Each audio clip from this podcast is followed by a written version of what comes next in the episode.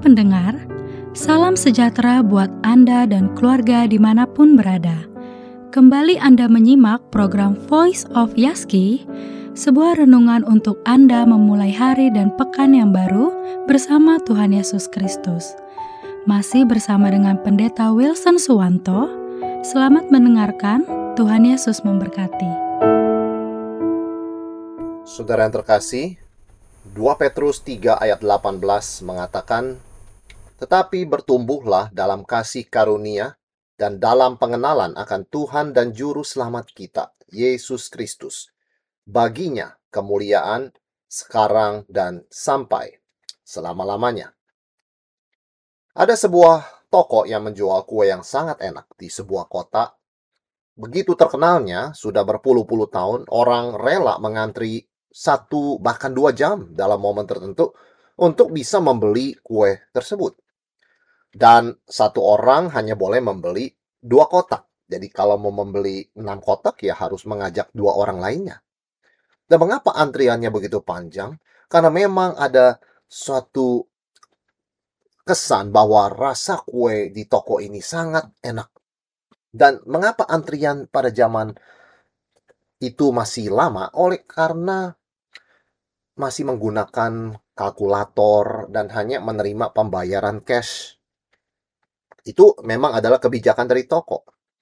Kemudian ketika mulai ada pembayaran online dan banyak orang beralih ke online, anak berkata kepada papanya, "Pak, sudah saatnya kita juga mengaktifkan uh, pemesanan secara online dan kita juga menerima pembayaran non tunai." pembayaran menggunakan elektronik, menggunakan scan, menggunakan transfer dan sebagainya. Papanya berkata tidak bisa. Nanti perhitungannya menjadi kacau, pemasukannya dari berbagai sumber uh, papa tidak biasa. Anaknya berkata, "Pak, tapi perkembangan teknologi sudah begitu canggih. Sayang sekali kalau kita kehilangan uh, pemesanan-pemesanan dari online dan cara-cara yang lain." Papanya berkata, "Tidak bisa, Nak. Papa sudah terbiasa dengan cara ini dan buktinya toko kita masih ramai sampai sekarang. Kualitas kue kita nomor satu. Kita tidak perlu menambah cara online, pembayaran non tunai dan sebagainya. Selama kita menjaga kualitas kue kita, kita akan bisa tetap berjalan seperti ini terus. Nanti kamu yang akan meneruskan. Karena papanya menolak akan usulan dari anaknya ini yang memang lebih mengenal, lebih tahu teknologi dan sadar akan perubahan, apa yang terjadi? Lama-kelamaan Orang jadi malas mengantri di sana. Kemudian juga penjualan juga tidak sebanyak sebelumnya, padahal memang rasa kue tetap sama enaknya. Apa sebabnya? Kita semua tahu apa sebabnya, karena sang pemilik toko tidak mau berubah sesuai dengan zaman. Tidak mau beradaptasi dengan perkembangan. Kalau kita boleh ambil dari contoh ini, kemajuan teknologi dengan pembayaran yang serba mudah itu sama seperti anugerah. Anugerah bahwa orang tidak harus mengambil uang ke ATM atau ke bank, orang bisa mentransfer, orang bisa scan dan sebagainya untuk melakukan pembelian. Itu sebuah kemudahan. Katakan itu seperti anugerah. Namun jikalau orang yang hidup di tengah anugerah itu seperti pemilik toko tidak mau berubah, maka tidak ada artinya tidak menjadi dan tidak membawa berkat, tidak membawa dampak apa pun. Sebaliknya, penjualan toko kue tadi menurun. Dan di situ pemilik toko, sang ayah mulai sadar. Dia harus berubah. Ini mengingatkan kita akan satu kebenaran firman Tuhan yang sudah kita baca tadi di 2 Petrus 3 ayat 18. Memang Tuhan itu penuh anugerah dan kita hanya bisa diselamatkan oleh anugerah. Karena perbuatan baik kita tidak mungkin menyelamatkan kita. Karena tidak cukup baik sesuai standar Tuhan. Baik di mata kita, baik di mata orang sekitar kita, tapi tidak baik di mata Tuhan. Jadi perbuatan baik kita tidak bisa membawa kita ke dalam sorga. Yang bisa menyelamatkan kita hanya anugerah kemurahan Tuhan semata-mata. Tapi apakah setelah menerima anugerah itu, lalu hidup kita tetap sama? Oh, ya kalau saya tidak usah berusaha, toh saya tidak bisa dengan berbuat baik masuk sorga, toh hanya bisa dengan anugerah, oke, okay, baik, saya akan menikmati anugerah Tuhan. Apakah berhenti sampai di sana? Tentu tidak. Kemudahan, kemurahan yang dibawa oleh anugerah Tuhan justru mendorong perubahan di dalam cara hidup dan cara pikir kita. Itulah tujuan Tuhan menyelamatkan kita. Anugerah diberikan melalui penebusan Yesus Kristus terhadap kita, bukan hanya untuk menyelamatkan kita, tapi untuk mengubahkan kita lebih menjadi serupa dengan Yesus. Artinya, seorang Kristen, seorang yang sudah diselamatkan, tidak akan hidup dalam kondisi stagnan atau diam. Dia akan diubah, didorong untuk bertumbuh, dipaksa untuk bertumbuh. Anugerah Tuhan tidak membuat kita statis dan stagnan. Anugerah Tuhan itu adalah kuasa Tuhan, kuasa Injil yang menyelamatkan, mengubah kita. Rasul Petrus ketika dia menulis surat 2 Petrus, memang usianya sudah cukup tua dan dia sadar tidak lama lagi dia akan ketemu dengan Tuhan. Apa pesan terakhir dia? Ayat terakhir yang dia tuliskan. Yang dia katakan adalah bertumbuhlah dalam anugerah dan dalam pengenalan akan Tuhan dan juru selamat kita, Yesus Kristus. Perhatikan, bertumbuh. Istilah bertumbuh berlaku buat kita. Anugerah Tuhan itu sempurna, tidak perlu bertambah, tidak perlu bertumbuh. Tetapi kita yang perlu bertumbuh. Setelah menerima anugerah Tuhan, anugerah yang berlimpah, anugerah yang lebih dari cukup, anugerah yang sempurna, kita yang diperbarui, diubahkan, dan bertumbuh. Dan ini artinya bertumbuhlah dalam kasih karunia dan dalam pengenalan akan Yesus Kristus Tuhan kita. Jadi perubahan yang dibawa anugerah membuat kita lebih mengenal Yesus, lebih kenal Kristus, lebih kenal siapa diri kita. Ketika anak saya melihat fotonya waktu kecil, dia berkata, "Wah, dulu saya kecil sekali. Sekarang sudah jauh lebih besar dan jauh lebih tinggi." Ketika kita juga menengok ke belakang, melihat kondisi kita sebelum mengenal Tuhan Yesus, lalu kita melihat kepada keadaan diri kita, apakah kita menemukan pertumbuhan yang nyata? Apakah kita lebih mengasihi Tuhan dibanding dulu? Apakah kita lebih mengasihi sesama dibanding dulu? Apakah kita lebih rela berkorban dibandingkan dulu? Apakah kita lebih murah hati dibandingkan dulu? Apakah kita lebih mudah mengampuni dibandingkan dulu? Apakah kita tidak menyimpan dendam dan kepahitan dibandingkan dulu? Di situ kita bisa mengukur sejauh mana kita rela berubah dan bertumbuh setelah menerima anugerah keselamatan di dalam Tuhan Yesus. Kalau kita kembali kepada kisah sejarah manusia, ya, ketika Adam di Taman Eden, ketika Tuhan menciptakan Adam dan Hawa di Taman Eden dalam kekudusan, mereka benar-benar mengenal Tuhan dan hati nurani mereka masih bersih, tidak tercemar oleh dosa. Tidak usah Tuhan memperkenalkan diri. Adam tahu. Pada waktu ada perintah, jangan makan buah. Adam tidak heran siapa yang mengatakan dan mengapa perintah itu ada. Dia tahu posisinya sebagai manusia, sebagai ciptaan. Dia tahu posisi Tuhan sebagai Tuhan. Secara intuisi, secara hati nurani, secara pikiran, dia tahu. Dia mengenal Tuhan. Saat yang sama, ketika Tuhan menciptakan Hawa. Ada menamainya Hawa sebab dia diambil dari laki-laki. Adam tahu identitasnya. Dia itu laki, pria. Tanpa Tuhan harus menekankan berkali-kali. Dan Adam tahu dia adalah gambar dan rupa Allah. Tanpa Tuhan harus menekankan berkali-kali. Ini adalah sebuah pengetahuan pengenalan yang langsung. Mengenal Tuhan dengan benar tanpa tercemar oleh dosa, tanpa terganggu, terdistorsi oleh apa pun juga. Karena mereka, Adam dan Hawa, hidup di dalam kekudusan Tuhan. Mereka tahu posisi mereka, mereka tahu posisi Tuhan, mereka tahu keterbatasan mereka, mereka tahu kewajiban mereka. Tapi kemudian apa yang terjadi setelah Adam dan Hawa jatuh dalam dosa?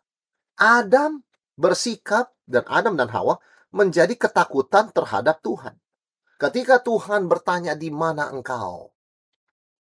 Adam dan Hawa menyembunyikan diri. Lalu berkata, aku takut sebab aku telanjang. Mereka Adam dan Hawa menjadi defensif, menyembunyikan diri dari Tuhan. Taman Eden yang begitu indah, begitu familiar, begitu akrab, menjadi tempat asing yang menakutkan. Sehingga Adam dan Hawa harus bersembunyi. Tuhan memang selalu maha hadir, kita tahu. Termasuk di Taman Eden. Tetapi tiba-tiba manusia tidak tahan dengan kehadiran Tuhan yang biasanya dan sebelumnya dia nikmati. Maka Tuhan langsung berbicara mengenai inti masalahnya. Adakah kamu makan buah yang kularang itu? Seharusnya Adam menjawab ya. Tetapi dia menyalahkan Hawa dan mengatakan, perempuan itu yang kau berikan di sisiku, dia memberikan aku makan. Demikian pula Hawa, bukannya mengakui akan kesalahannya, menyalahkan ular yang membisiki dia untuk makan. Apa yang terjadi? Hubungan manusia dengan Tuhan rusak di situ. Karena dosa. Allah adalah kudus dan Allah menciptakan manusia dan seluruh ciptaan dalam kekudusan. Tetapi manusia, Adam dan Hawa, berdosa. Dan di situ yang rusak adalah hubungan dengan Tuhan. Manusia tidak lagi bisa berkomunikasi dengan Tuhan seperti sebelumnya. Manusia tidak bisa lagi berelasi dengan Tuhan seperti sebelumnya karena mereka berada dalam posisi dosa pemberontakan kepada Tuhan. Manusia hidup di dalam ketakutan, di dalam rasa malu, dan ingin menyembunyikan dan melarikan diri dari Tuhan. Dan inilah posisi manusia setelah jatuh dalam dosa. Posisi kita semua keturunan Adam dan Hawa. Yang di dalam Roma 1 ayat 18 dikatakan bahwa kita menindas pengenalan akan Tuhan atau menindas kebenaran dengan kelaliman. Tidak mau kenal Tuhan, tidak mau mencari Tuhan, lebih nyaman menjauhkan diri dari Tuhan, lebih merasa aman bersembunyi dari Tuhan. Dan ini sebabnya manusia berdosa selalu hidup di dalam penipuan diri merasa aman, tapi sebetulnya rasa aman yang palsu. Karena itu rasa aman bersembunyi dan lari dari Tuhan. Dan kita melihat ada banyak penyimpangan terjadi. Seperti yang Paulus katakan dalam Roma 1. Di mana manusia atau para suami, para istri menggantikan persetubuhan yang wajar, yang natural dengan yang tidak wajar atau tidak natural. Dari pernikahan lawan jenis, pernikahan tradisional, menjadi hubungan sejenis. Inilah akibat dari pengenalan akan Tuhan yang sudah terdistorsi dan tercemar oleh dosa. Manusia tidak lagi kenal siapa Tuhan, manusia tidak lagi kenal siapa dirinya, manusia tidak lagi kenal satu dengan yang lain di dalam kekudusan. Mereka mengenal semua di dalam penyimpangan dan dosa terhadap Tuhan, dalam relasi dengan Tuhan, mereka membuat berhala dalam relasi dengan diri, mereka, mereka lupa bahwa mereka itu ciptaan dan terbatas. Dalam relasi dengan sesama, mereka lupa apa yang seharusnya, apa yang normal, apa yang natural, dan mereka menggantikan dengan apa yang tidak normal, tidak natural, dan menormalisasikan hal tersebut. Dan bagaimana keadaan dalam keadaan manusia seperti ini? Bagaimana ada jalan keluar? Di sinilah kita bicara anugerah keselamatan yang Tuhan berikan. Tuhan mengutus Yesus Kristus datang ke dalam dunia dengan kehidupannya dan kematiannya disalib, dia menebus orang berdosa. Dia menebus kita dari perbudakan dosa, perbudakan iblis. Dia menebus kita dari kematian rohani. Dan oleh anugerah kita diselamatkan.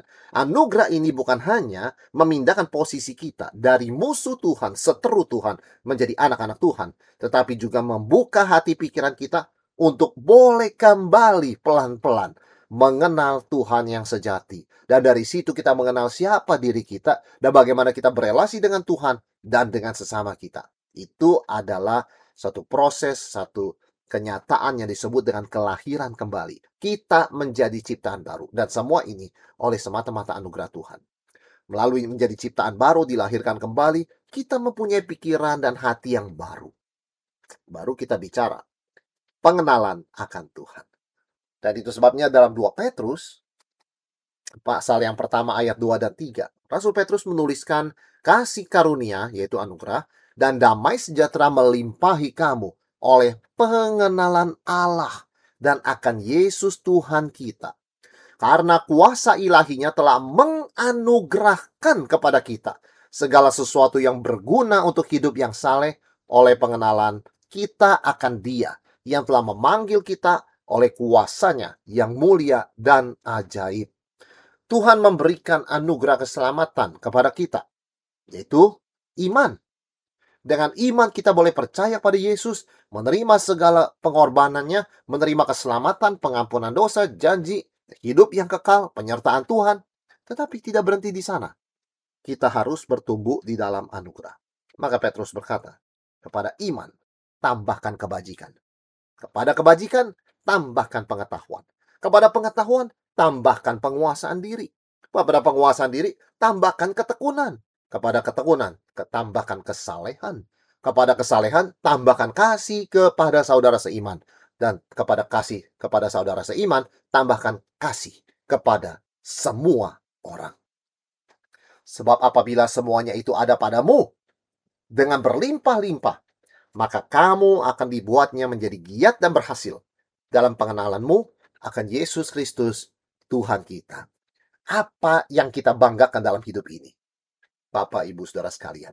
Apa yang kita anggap penting yang membuat diri kita merasa berhasil? Di dalam dunia ini orang merasa berhasil kalau dia mencapai status yang tinggi di dalam masyarakat. Ada orang merasa berhasil kalau dia mencapai status yang tinggi dalam pekerjaan, perusahaannya, ada orang merasa berhasil ketika dia terkenal. Atau dia mempunyai banyak penggemar.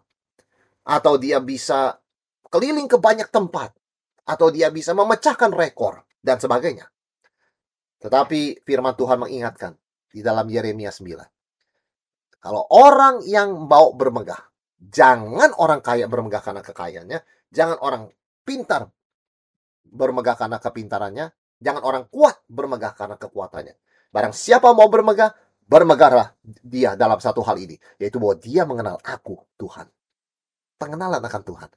Itulah ukuran sukses seseorang. Ukuran keberhasilan seorang Kristen. Ini penting. Itu yang Rasul Petrus katakan. Ketika kita sadar akan anugerah Tuhan, dan kita dengan rendah hati terus mau berubah, diubahkan dan bertumbuh, maka kita akan dibuat sukses, berhasil dalam pengenalan kita akan Tuhan Yesus Kristus. Ini penting.